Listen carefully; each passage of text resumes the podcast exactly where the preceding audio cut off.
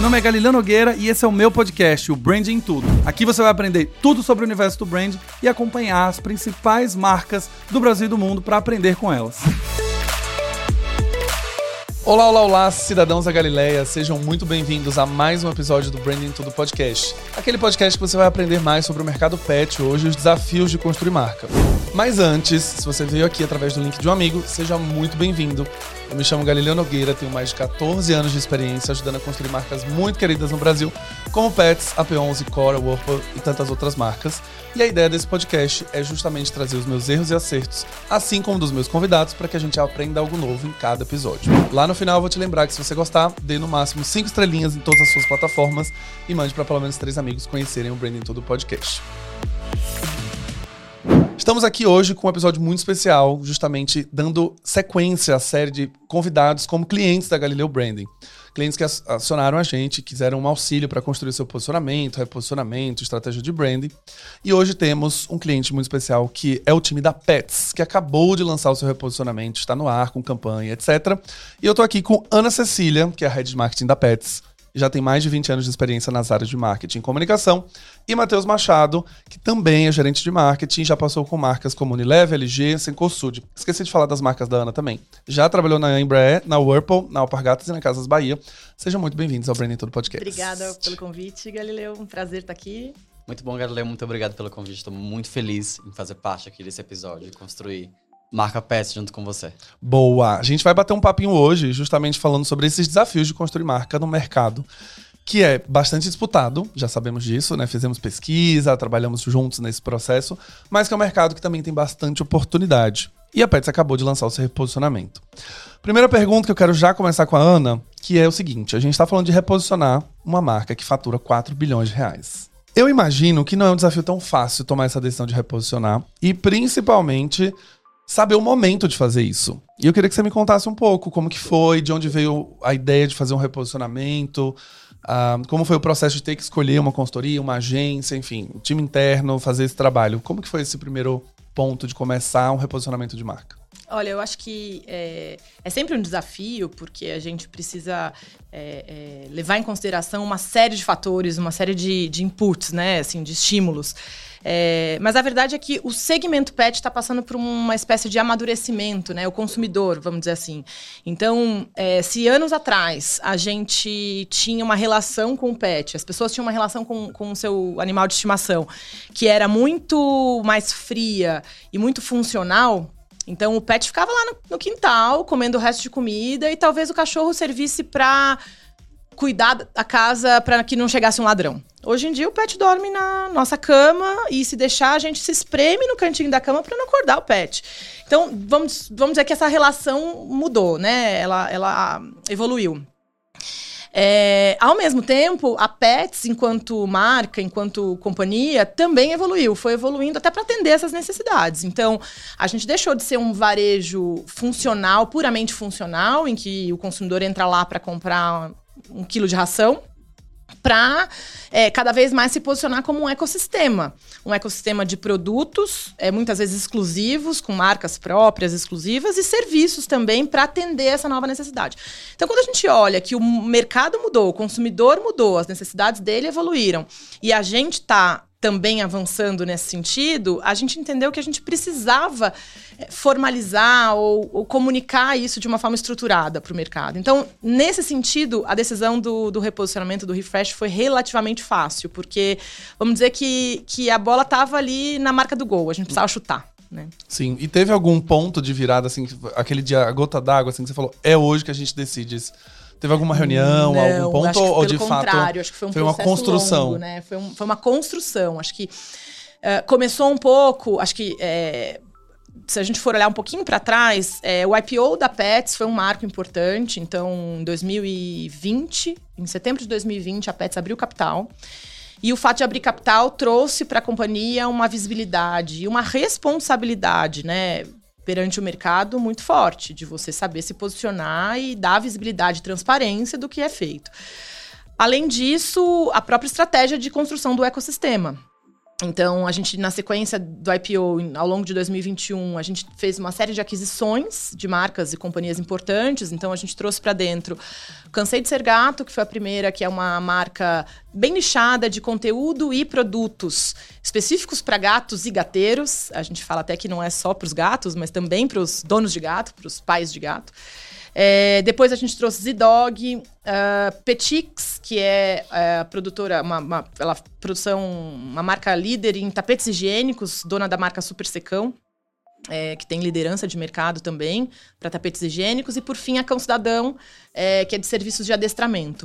Uh, então a gente foi formando, vamos dizer assim, nossa, nossa rede de, de produtos e serviços, fora as marcas que a gente já tinha dentro do próprio grupo, como centro de, centros veterinários, da marca Ceres, os serviços de banho e tosa, o próprio Adote Pets, que é um programa talvez o maior programa de adoção, de estímulo à adoção animal e bem-estar animal. Então, assim, a gente tinha uma série de, de fatores ali, de estímulos que foi fazendo a gente crescer, crescer, crescer.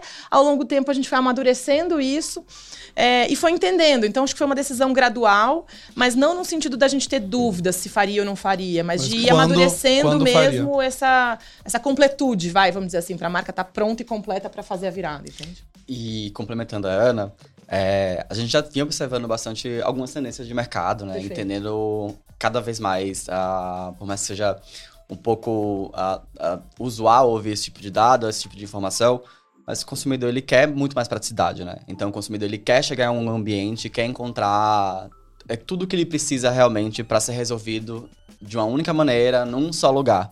E aí a gente observando todo esse ciclo que a gente tem dentro de casa, né, desde o momento inicial que é desde a adoção, né? Se a pessoa tem a intenção de adotar, ela já consegue adotar com a gente. Então ela consegue, inclusive, comprar o enxoval pro, pro pet dentro das nossas lojas, consegue passar no veterinário.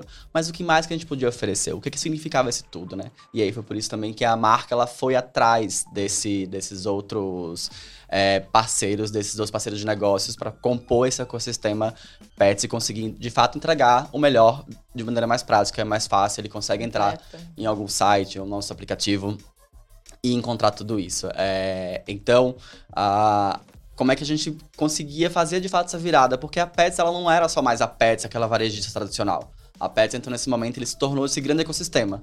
Então, a gente precisava realmente dar esse, essa virada de chave é, e reposicionar a marca para, de fato, conseguir tangibilizar esse atributo, tangibilizar esse, é, é, essa necessidade latente e cada vez mais procurada na vida do nosso consumidor para a gente conseguir entregar praticidade e conseguir também dar para ele da melhor maneira, mais fácil, mais prática, mais ágil, é, os melhores serviços em um só lugar, né? Então a gente precisava tangibilizar tudo isso e por isso que veio o refresh, a virada de marca. Ah, isso é muito legal vocês trazendo, porque assim, é, a Ana trouxe a, a, quantidade de aquisições de marcas que aconteceram ao longo dos últimos anos, e a gente tem uma tendência a esquecer que o consumidor não sabe dessas aquisições. A gente sabe Perfeito. dessas aquisições, a gente acompanha o, o, público de marketing, mas ainda assim, até o público de marketing também não conheça.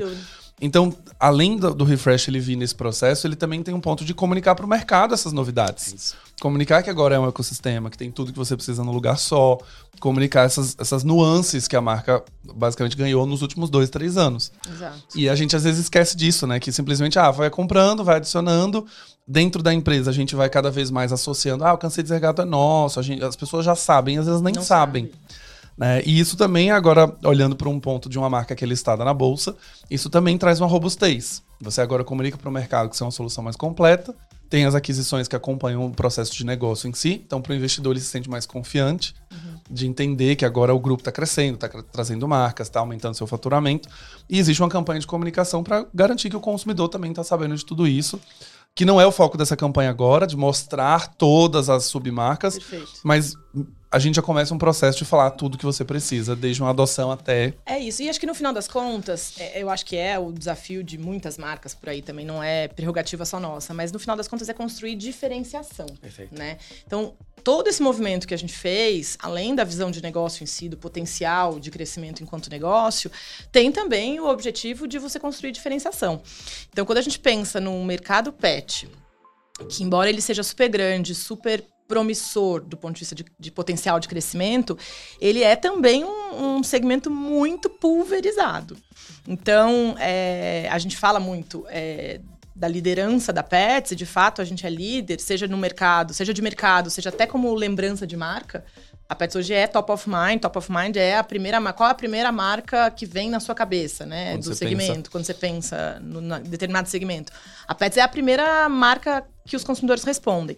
Mas a despeito disso, é, às vezes não basta, né? Para uma gestão de marca forte, é, só ser a primeira marca ser lembrada que diferenciais ou o que, que aquilo representa em termos de, de qualidades mesmos e benefícios para o consumidor? Como é que o consumidor reconhece que aquela marca é diferente e vai preferir, vai dar preferência àquela marca.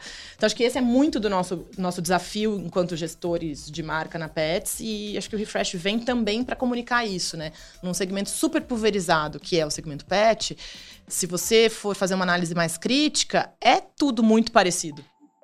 Então, é um, é um segmento que desperta o emocional, é fácil. É muito comum a gente começar a falar da Pets e a pessoa, o interlocutor, quebra o pescoço e fala: Ah, que legal, ah, que fofo. E tudo bem, porque é fofo mesmo, Sim. é uma relação que a gente quer continuar estimulando. Mas como é que eu faço minha marca ser diferente se todas são, ah, que fofinho? E Ou todas fazem os, os mesmos produtos, mesmos se produtos, for um varejo. E fazem os mesmos trocadilhos do cão amigão e né? Então acho que o refresh vem muito para isso também. É, gerar diferenciação é cada vez mais é, necessário, digamos é. assim, dentro de um mercado e principalmente nas categorias, né? Eu estou preparando o material do RD Summit agora e um dos grandes pontos que eu fui vendo nos livros, né, de, de didáticos, assim, que principalmente o Herói Fora da Lei, que é o último livro que eu estou lendo agora, fala muito dessa superlotação de categoria hum. e de que quando você vai se apoiar sempre no funcional, é, mesmo que você traga uma inovação de fato de produto, etc., facilmente essa inovação vai ser copiada pela concorrência em pouquíssimo tempo. É. Diferente do tempo atrás. Quando a gente pega 30, 40 anos, você tinha uma patente, você tinha uma coisa super diferente que o concorrente levaria tempo para conseguir Aquilo entender. Aquilo bastava enquanto diferenciador. Né? Exato, né? E eu vou levar dois exemplos, né? Que foi o Nubank, que chegou com a isenção de cartão de crédito, que no final foi copiado por todos os grandes bancos que era o diferencial e deixou de ser. Uhum. E o quinto andar, a mesma coisa, né? Você tinha o aluguel sem calção, o aluguel sem fiador, que hoje boa parte das imobiliárias já oferece também. Perfeito. Então ali chega como diferenciação, mas depois rapidamente ela não Se consegue, perde. né? E aí justamente essa questão da diferenciação que vem pelo emocional também, mas para sair desse lugar de, ah, que fofo, Total. que é o que todo mundo de fato faz, o ai que é, fofo, né? É. Mas aí eu queria ter uma dúvida sanada desde sempre, né? A gente trabalhou juntos ao longo desse processo, mas eu nunca perguntei isso em reunião e vamos perguntar aqui para os ouvintes. A gente está falando de uma empresa listada na bolsa. E como uma prerrogativa também, você precisa reportar aos investidores o que você vai fazer com o dinheiro deles, quais são os próximos passos da marca, para que ele se sinta confortável no rumo que a empresa está tomando, não só da marca, mas da empresa como um todo. Uh, e comunicação faz parte desse processo. Eu imagino. É, na verdade, eu estou fazendo um fake aqui, né? Imagino porque eu sei, mas eu quero perguntar para as pessoas, porque eu quero ouvir vocês, né? Eu sei, mas eu quero que os ouvintes saibam. Como que é esse processo de aprovação? Quando a gente tem uma dificuldade de aprovar dentro de uma empresa que não é listada, a gente tem uma dificuldade ali de falar com o diretor, com o head, com o vice-presidente, aprovar uma, um movimento como reposicionamento. Quando a gente tem uma empresa na bolsa, é diferente esse processo? É mais complexo, exige mais aprovações, exige mais cautela, porque a gente reporta para o mercado. De alguma maneira, o concorrente pode baixar esse reporte, ele também vai saber mais sobre, sobre a negociação como parte de uma essência de ser transparente uhum. para o investidor. Muda alguma coisa? Ou é tão difícil quanto aprovar só com que... RED? eu acho que é, essa questão de ser aberta no mercado, é, né, ter capital aberto, eu acho que não é bem o, o, o que faz mudar. Porque no final das contas, uma, uma companhia de capital aberto, ela precisa, como acho que qualquer companhia, é, é, entregar resultado, o mercado está olhando para o resultado, que é aquela, aquele, aquele valor que a companhia vai gerar no curto ou no longo prazo, né? E, e a transparência que está em torno disso tem muito a ver com a gestão do negócio em si. Passa por marca, obviamente que passa, mas acho que não é o cerne da questão. É como se a marca ou a gestão da marca fosse o meio, não o fim. Agora, é, pra gente lá, e, pra, e eu digo isso acho que com uma filosofia muito nossa, assim, acho que do time, é, até da cultura da Pets como um todo, é da gestão compartilhada ou das decisões, vamos dizer assim, compartilhadas. Então a gente é uma companhia é, cuja cultura estimula muito é, o compartilhamento de decisões, as discussões, os debates. Dá trabalho? Dá. É muito mais fácil ser um tirano e falar, eu gostei, eu vou decidir por aqui. Por outro lado, é, eu acho que quando você tem essa, essa diversidade de, de opiniões e de, de, de contribuições, é, você deixa o resultado muito mais rico. Então, e, e, e, acho que mais que isso, além de você deixar o resultado muito mais rico, você engaja muito mais as pessoas. Então, hoje, é, a gente tem 7 mil embaixadores de marca, que são 7 mil colaboradores da Pets. Do presidente ao, sei lá, um assistente que está no seu primeiro emprego, né? Sua primeira posição. Então, isso também, no final é, das contas, é valioso, é importante. É, não sou só eu aqui que sou de marketing, que estou participando aqui é, dessa nossa conversa, que estou fazendo a propaganda da Pets. Mais valioso que isso é o atendente que está lá atendendo um cliente que está com uma dúvida numa gôndola. Uhum. E isso precisa estar tá alinhado. Então, quando a gente toma essas decisões colegiadas, é, pode dar mais trabalho no começo, mas é muito mais. É, os frutos são muito mais valiosos no final, né?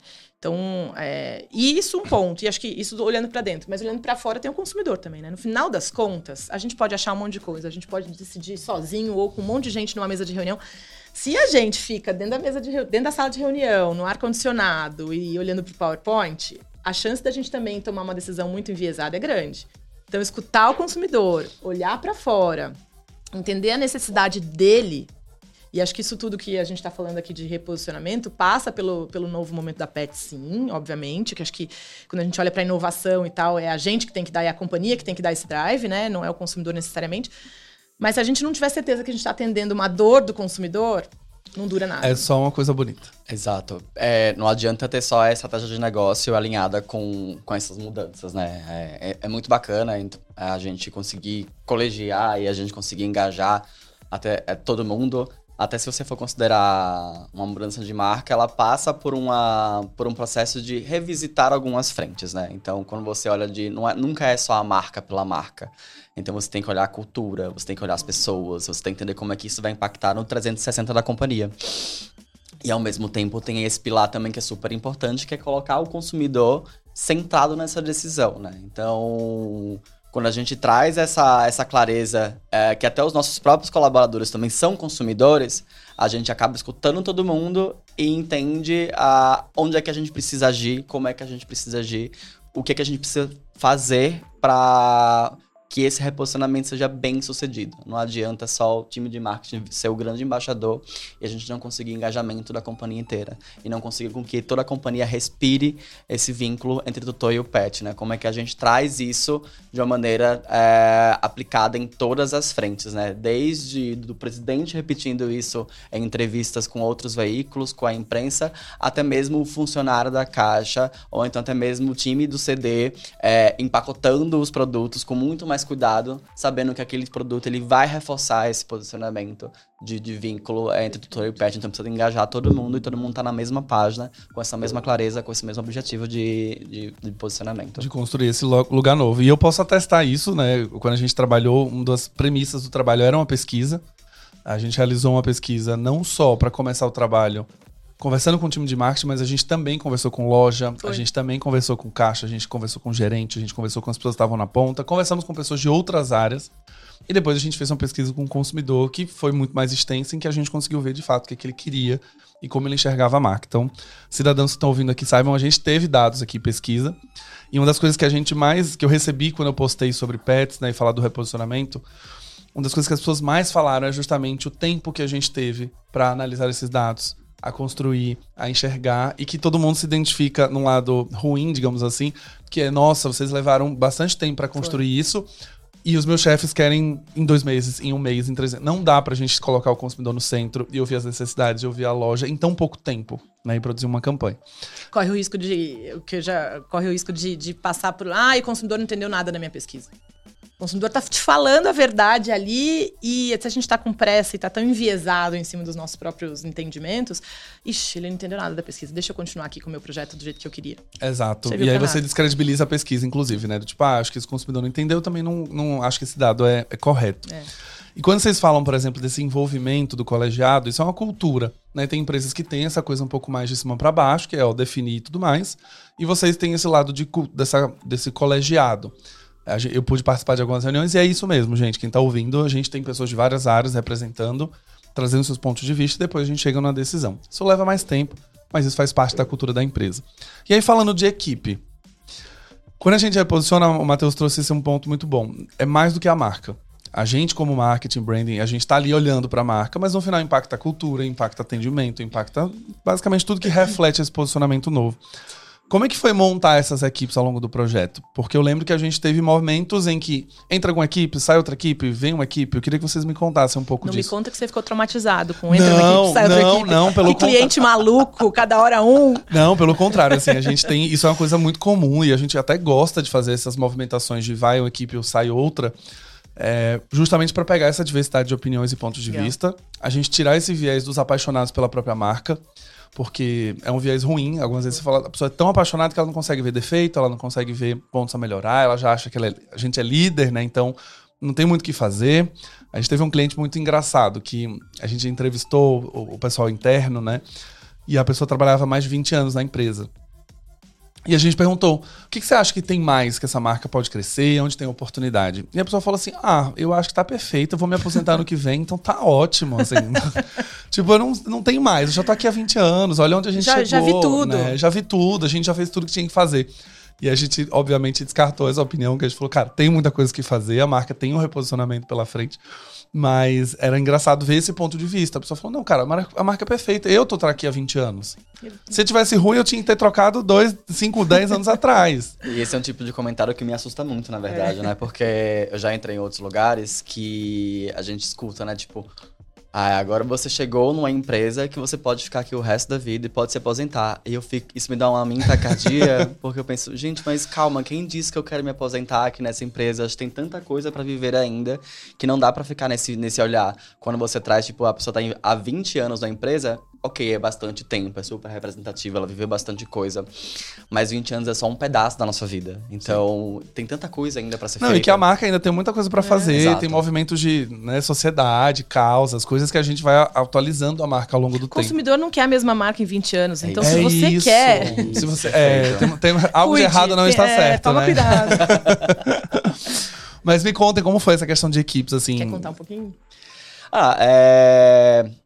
Eu acho que a equipe, uh, quando a gente teve o cuidado, foi de conseguir identificar pessoas que eram sim apaixonadas pela marca, porque de fato elas são super embaixadoras, e ao mesmo tempo que a gente fala de 20 anos de uma empresa, pegando esse exemplo é, que você trouxe, são pessoas que têm uma bagagem histórica muito importante que a gente não pode desconsiderar. A gente tem que considerar, até para a gente ter a clareza de onde é que a gente saiu e para onde é que a gente vai olhar, o que foi, quais foram os erros e aprendizados que a gente teve ao longo desse tempo. Ao mesmo tempo, é, garantir uma diversidade não só de, de times, mas de pessoas, é, de nacionalidades, também se faz super importante para a gente conseguir garantir outros olhares ao longo de todo esse processo. Então, a gente tomou bastante cuidado de identificar esses times, identificar essas pessoas para que elas pudessem de fato colaborar.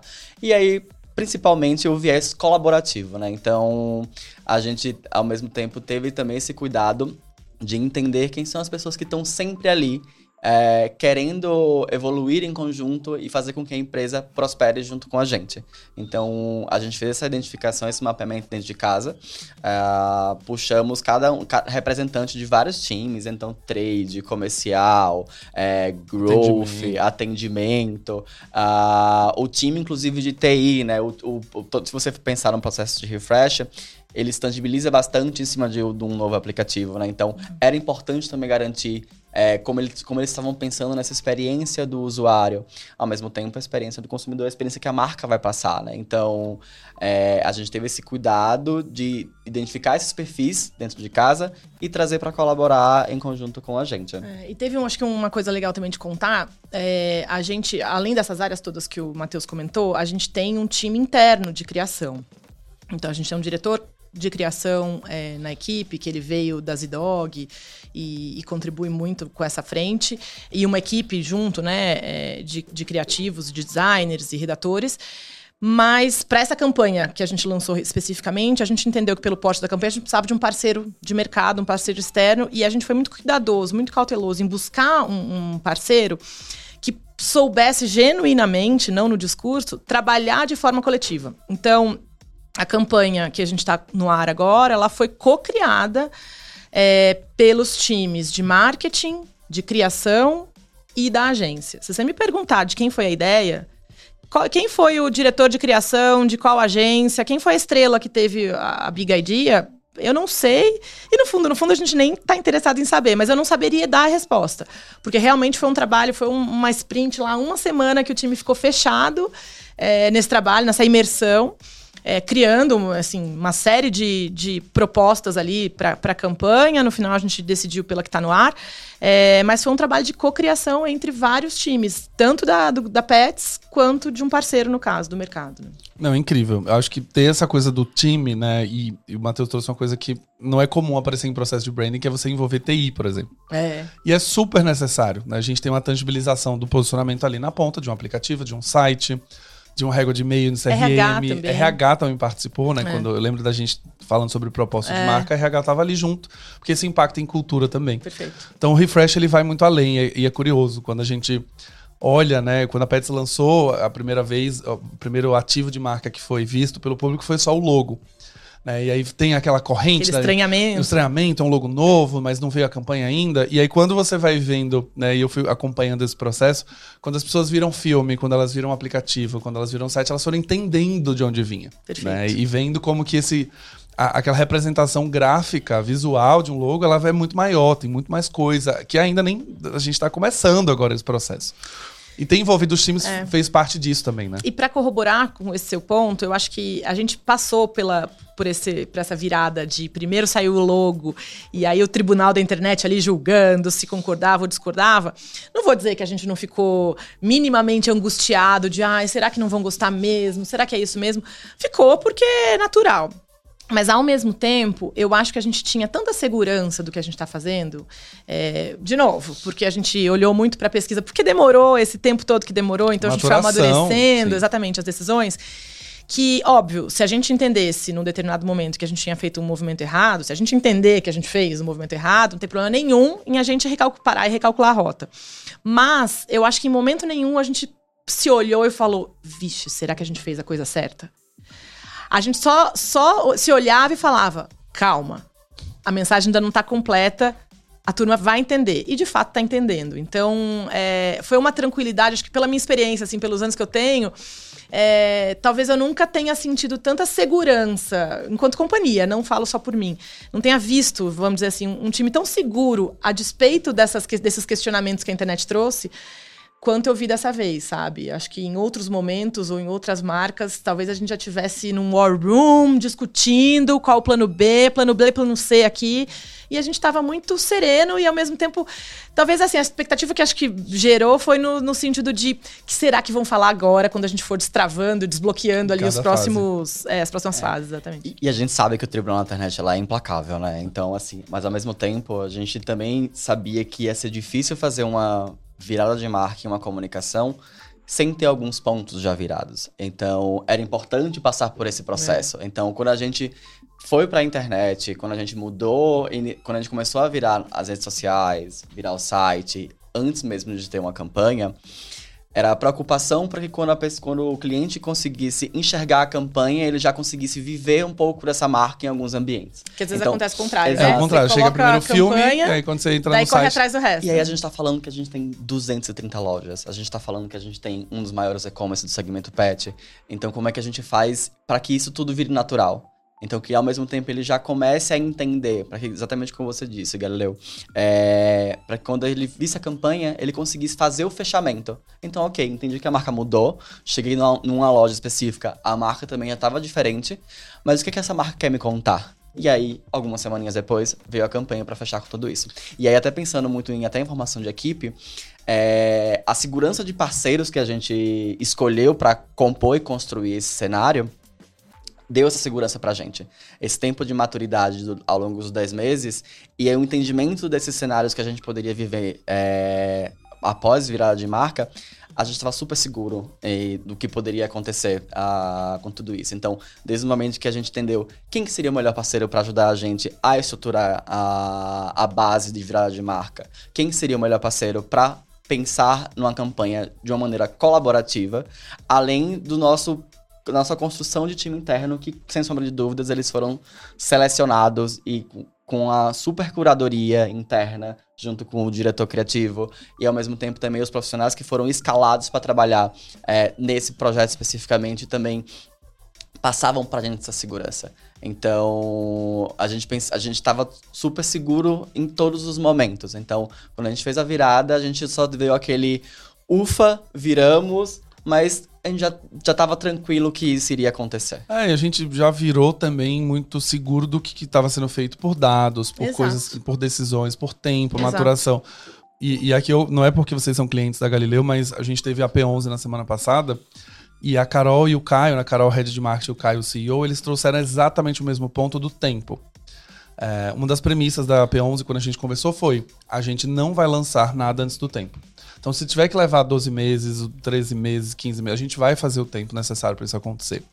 E quando a gente fez a. No caso deles, não foi uma virada porque não tinha uma expressão visual a ser corrigida, né? Não tinha nada a ser ajustado era muito mais uma questão de mudança de business em si. Eles uhum. saíram do B2C, foram para o B2B, a gente precisava comunicar uma mensagem nova, precisava construir os atributos novos. E a gente levou também quase 12 meses para fazer esse processo. Então é muito difícil chegar no final do 12 mês e falar assim: ah, eu tenho dúvida se eu devo fazer isso ou não. Porque a gente já viu o dado, a gente já conversou internamente, já validou com o fundador, já validou com o Perfeito. presidente. Então é quase que impossível você chegar na hora e falar assim: cara, ou a gente de fato teve um olhar muito ruim e definiu coisas nada a ver para o final da marca mas é muito difícil isso acontecer, porque já passou por muita gente, já passou por teste, a gente te, testou com o consumidor, testou com o cliente. Então agora é simplesmente fazer o ato da virada. É isso aí. Né? E esse é um ponto super importante. Então, cidadãos, levem em consideração o tempo, pelo amor de Deus, não dá. Né? E a gente tem visto algumas coisas recentes agora que eu arrisco a dizer, né, alguns cases de algumas últimas marcas, que foi uma questão de falta de tempo. Sim. Porque no final das contas é todo mundo muito corrido. Quem trabalha nos bastidores sabe, né? Existe um deadline, a pessoa às vezes tem uma meta de bônus, precisa entregar até o final do ano. E tem um excesso de informação, né? Eu acho que essa coisa do corrido sempre foi corrido, né? Quem que trabalha com marketing que tem. Eu tinha um chefe que falava que quanto mais prazo eu tenho, mais trabalho eu tenho. Então põe um prazo curto logo pra gente entregar logo. Então, prazo acho que faz parte. Mas a, o que a gente vive hoje é um excesso de informação que faz com que a gente fique superficial. Então, não dá tempo de eu ler o e-mail completo. Não dá tempo de eu ver toda a pesquisa. Não dá tempo de eu ler a matéria completa no jornal. Então, eu leio a manchete do jornal, eu leio os três primeiros slides da pesquisa e vamos nessa. Um resumo executivo. Um resumo executivo. E aí você não reflete sobre as consequências das suas decisões. Então, acho que o tempo é nesse sentido, né? De você refletir Sim. sobre o que você vai fazer em termos de conclusão, de consequência depois. E, e uma coisa que passar por outros lugares também me trouxe muita experiência é essa importância desse planejamento, sabe? Não dá só pra. Você... Até mesmo a gente tá falando de uma coisa muito grande, a gente tá falando de reposicionar uma marca com lista é, na bolsa, uh, com mais dos, com presença nacional, com mais de 230 lojas. Mas ao mesmo tempo, até para as campanhas, para os pequenos projetos, é importante a gente parar, é importante a gente planejar cada etapa e ter tempo suficiente para isso. Então... O design thinking fala um pouco disso, né? Você diverge, discorda no começo para depois você trabalhar bem, não o contrário. Não o contrário. Não exato, na boca. Exato. Então, até como uma recomendação, se planejem com o máximo de antecedência. Se planejem, pensem em todos os passos, validem todas as, as hipóteses, tragam pesquisa, tragam dados. É, não tentem fazer nada na correria, até mesmo no processo criativo. No processo criativo, ele também é muito importante que você faça testes, que você tenha possibilidades, que você tenha outras rotas e caminhos para você entender o que é o melhor caminho para o seu consumidor, para a sua mensagem, consequentemente, para a sua própria marca. Né? Então, é, se o projeto vai levar 10 meses, um ano, cinco meses, garanta que ele vai ter tempo suficiente para que você, quando for colocar ele na rua, você tenha explorado tudo, tenha passado por todas as etapas, para você ter também essa segurança de quando ele for para rua, você, você sabe que você que... entregou um projeto bom, entregou uma campanha boa. é, e 100% alinhado com o que você acredita, com a empresa acredita. Maravilhoso. Então, quem está ouvindo, tempo. Tempo é uma chave. Eu falo isso nas aulas, né? cinco princípios essenciais para construir marca. O primeiro é você ter uma mensagem clara, o segundo é ter tempo para construir essa mensagem. Não dá para fazer né, o tempo tanto para construir internamente quanto para fora também. Não adianta lançar a campanha agora em outubro e aí tá feito. Tá, tá bom, entregamos, já todo mundo já sabe agora que a gente é um ecossistema. Não, ainda tem um processo para fazer isso acontecer. E falando em ecossistema, a gente fez uma pesquisa juntos, né? Trabalhamos em conjunto, acho que isso é uma coisa muito legal de todo mundo saber olhando para parceiros nesse projeto, a gente teve time de criação da Pets, teve time de marketing da Pets, teve a Imo Insights de pesquisa, teve a Galileu Branding na parte de branding, teve a Ginga na parte de comunicação, vários processos. E a gente falou muito sobre é, esse novo momento da marca, exaltar muito essa relação do pet é, junto com seu tutor, seu pai, sua mãe, seu tio de pet. A gente via que o mercado falava bastante sobre o pet em si, mas tinha um espaço ali legal para falar sobre a relação entre esses dois. E eu sei que vocês fizeram uma pesquisa que é a pesquisa Geração P encomendada junto com a Insights também. A gente conseguiu acompanhar tudo isso para falar desse desse novo momento de relação. Eu sou eu, eu me tornei pai de pet não num momento é, de ah, eu quero tirar da rua por conta de uma situação, ou eu simplesmente gosto. Não, eu, eu vim no momento que eu herdei um pet de um relacionamento, né? Uma pessoa adotou não quis levar na hora de ir embora. E aí, na hora de ir embora, eu fiquei meio a contragosto, porque na época eu achava que isso ia tirar a minha liberdade. E hoje eu tô dentro do lado da geração P total, que é procurando a roupinha bonitinha com a carinha de leão para poder tirar uma foto legal. E eu quero comprar uma ração super legal. Mostra pra todo mundo a foto depois. Exato, Só mostra tem tatuagem no, meu, no seu celular. Exato. Então, me contem um pouquinho desses achados. Acho que o que, que vocês podiam trazer de, de pontos principais que vocês viram dessa relação nova entre tutor e pet? Eu acho que já tem alguns A gente tinha, assim, conhecimento sobre a tendência a gente já tinha, né? Acho que se fala muito, já é lugar comum. É só de chamar de pai de pet é uma é. coisa nova. Porque antes é. era assim, eu tenho um animal de estimação, é. agora eu sou pai de um animal. Tem um gato, tem um cachorro. Era, era, posse, né? É era posse, agora você não possui mais. Agora é uma relação, uma família multiespécie que a gente tem a gente descobriu isso com a pesquisa, né? Só fazendo um parênteses, no comentário de um post do LinkedIn que eu, que eu falei de pets, uma pessoa falou assim: Eu não sou tutor, eu sou mãe. É, é. Aí você fala assim: Nossa, a relação Desculpa, evoluiu, né? É, tipo, não é só é. você cuida de um, de um animal, não, você é mãe desse Não, animal. evoluiu de dono para tutor e agora tutor é quase um xingamento, porque agora eu sou mãe, me Sim. respeite, né? É, apesar de que é polêmico, né? Tem também Isso. quem critique muito o mãe e o pai, tá banalizando a maternidade e a paternidade, enfim, aí é, vai, é infinita a discussão. Sim. Mas a, a, gente já conhecia, acho que como todo mundo que está no segmento pet, essa tendência da humanização. Mas a gente sentia muita falta de quantificar isso. É, então a gente via por, por comportamentos ao nosso redor, pelo próprio crescimento do mercado, mas é, a pesquisa trouxe dados muito curiosos, muito valiosos. Acho que tanto dos mais estruturais, então, sobre a hierarquia é, de valores do consumidor brasileiro. É uma pesquisa que, é legal até falar isso, é uma pesquisa que tem representatividade, é painel Brasil, então ela representa a população brasileira mesmo, né? Não é um viés só de São Paulo, só da nossa bolha, aquelas coisas.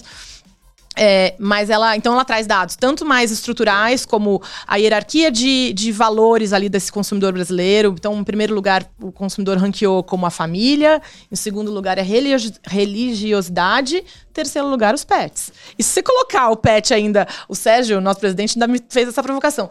Ana, se você colocar o pet como membro da família, talvez ele esteja no primeiro, Sim. não no terceiro, porque Exato. nesse ranking apareceu família, religião e os pets. Mas vem na frente de amigos, vem na frente do trabalho, vem na frente do lazer, e férias e whatever. Então, é, tem esse, esse ponto. Até dados mais curiosos, assim. Acho que, se eu não me engano, 31% é, dos consumidores entrevistados declararam que já criaram um perfil na rede social para o seu pet, dedicado para o pet. É, tem um percentual grande também que diz que, que re, reconhece, porque eu fico imaginando os que também fazem e não reconhecem. Reconhece que conversam com vozinha fofa com o pet. é, que conversam com o próprio pet, porque se sentem 75% da, da população brasileira conversa, conversa, com o pet. Conversa com o pet. É. Declara que conversa, né? É, porque eu chutaria que conversa até mais e não assume. É.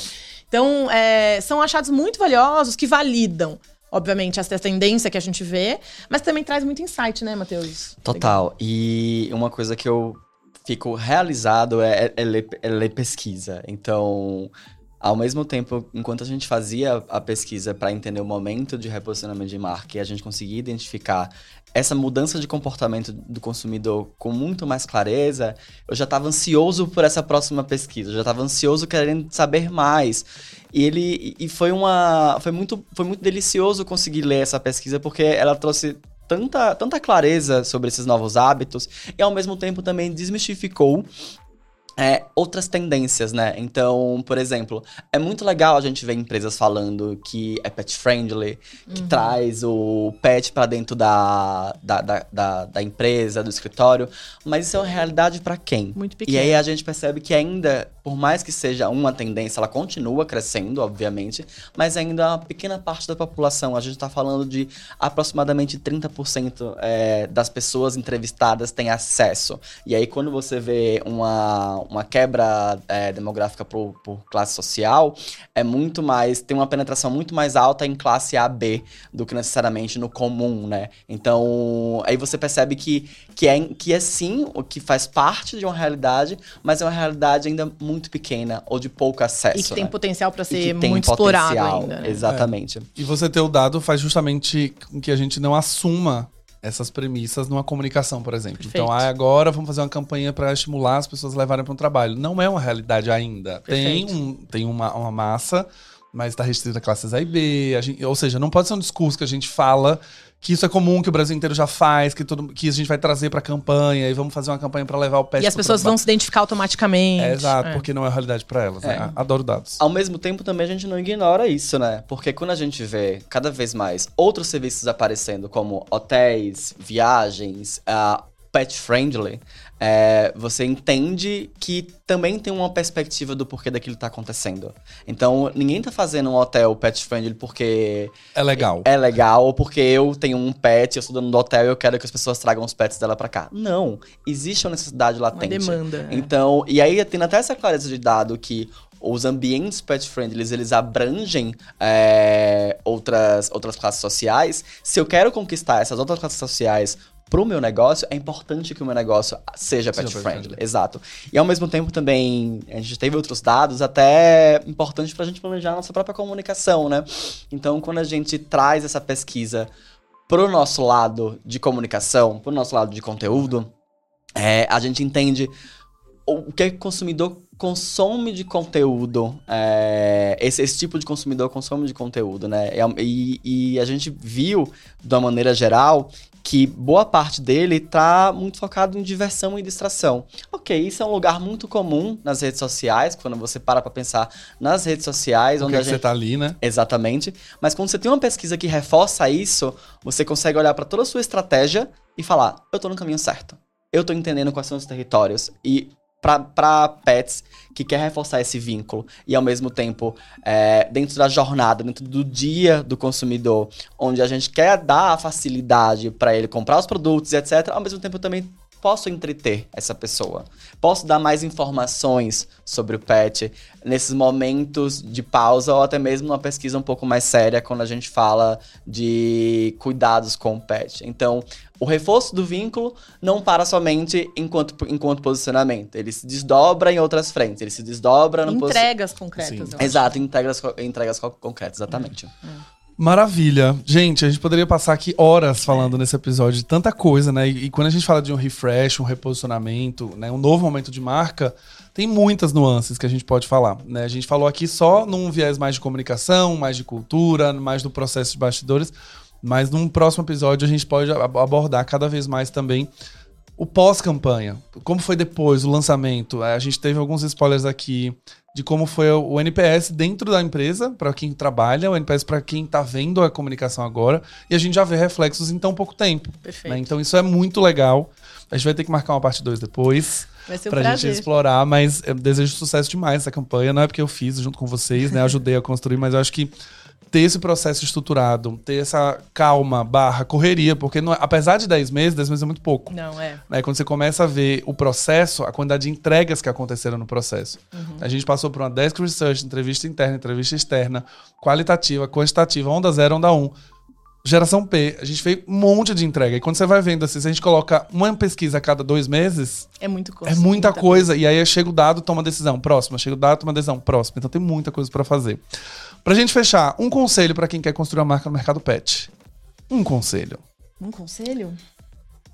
A gente não combinou isso, né? Não Eu tô- combinamos, mas é- tirando Eu, de- freestyle. eu, voltando pro tribunal na internet, eu faria alusão ao meme do ET Bilu, falaria busque conhecimento, primeiro de tudo. e buscar conhecimento é, é baseie todas as suas tomadas de decisões em cima de pesquisa. Então, não Entendi. faça um posicionamento só porque você acha a marca bonita. Ou. Ou porque você tem um viés pessoal e acha que aquela marca precisa ser reposicionada porque você não gosta dela. Tente entender o consumidor. Então, busque pesquisa. Vale super a pena. A gente sabe que algumas pesquisas podem ser caras, mas ao mesmo tempo a gente já ouviu em outros episódios do Branding Tudo Podcast que você pode buscar dentro da sua própria base. Então, entenda o seu consumidor, dialogue com ele e traga esse conhecimento do seu consumidor, do seu consumidor para o centro da sua tomada de decisão, para esse reposicionamento, para essa construção de marca. Perfeito. E eu acho que eu diria, complementando o Matheus, lembre de construir diferenciação. Senão você pode cair no, no lugar comum, no senso comum, mesmo escutando o consumidor. Esse é de ouro, esse conselho. é. ouro. Mesmo cons- escutando o consumidor, porque acho que o consumidor sabe o que ele, o que ele precisa, mas não necessariamente ele sabe inovar. Então acho que você tem que saber a necessidade, a dor que você vai resolver, mas a solução precisa estar numa diferenciação. Senão você vai ser mais um. Exato. E, e é, é curioso, porque nessas horas, quando a gente fala de mercado pet, por exemplo, se hoje eu abrir uma lojinha, um pet shop ali no meu bairro, eu vou ter sucesso financeiro, provavelmente. Porque tem demanda. Porque tem demanda, tem a proximidade, a pessoa atravessa a rua e compra, tem De as forma funcional, né? Funcionalmente você consegue. Você tem uma demanda reprimida, de fato. né? A Pets em si tem 230 lojas, mas olha quando a gente pega todos os concorrentes, as lojas de bairro, Sem dúvida. tem- e ainda tem lugar que não tem acesso, que não tem uma Pets, enfim. Tem, então, se a pessoa abre ali, puxa de negócio, ela pode ficar deslumbrada e falar: Nossa, deu super certo. Coloquei lá o nome do meu pet shop de Au Au Pet Shop, Amicão. amicão, e compra aqui sua ração, né? Fazendo um- Rima, a rima. E vai vender, mas tem um tempo.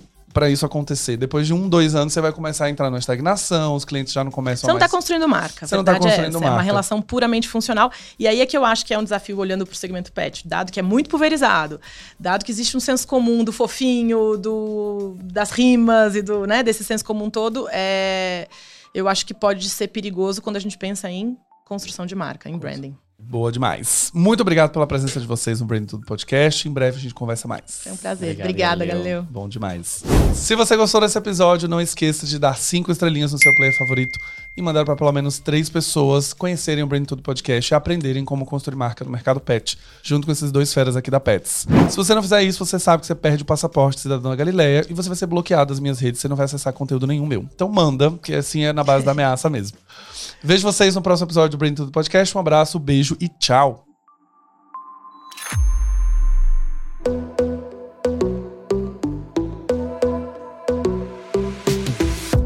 E esse foi mais um episódio do Branding Tudo, o seu podcast de branding. Não esqueça de me seguir nas redes sociais, arroba Galileu Nogueira, para ficar por dentro de tudo que acontece no mundo do branding.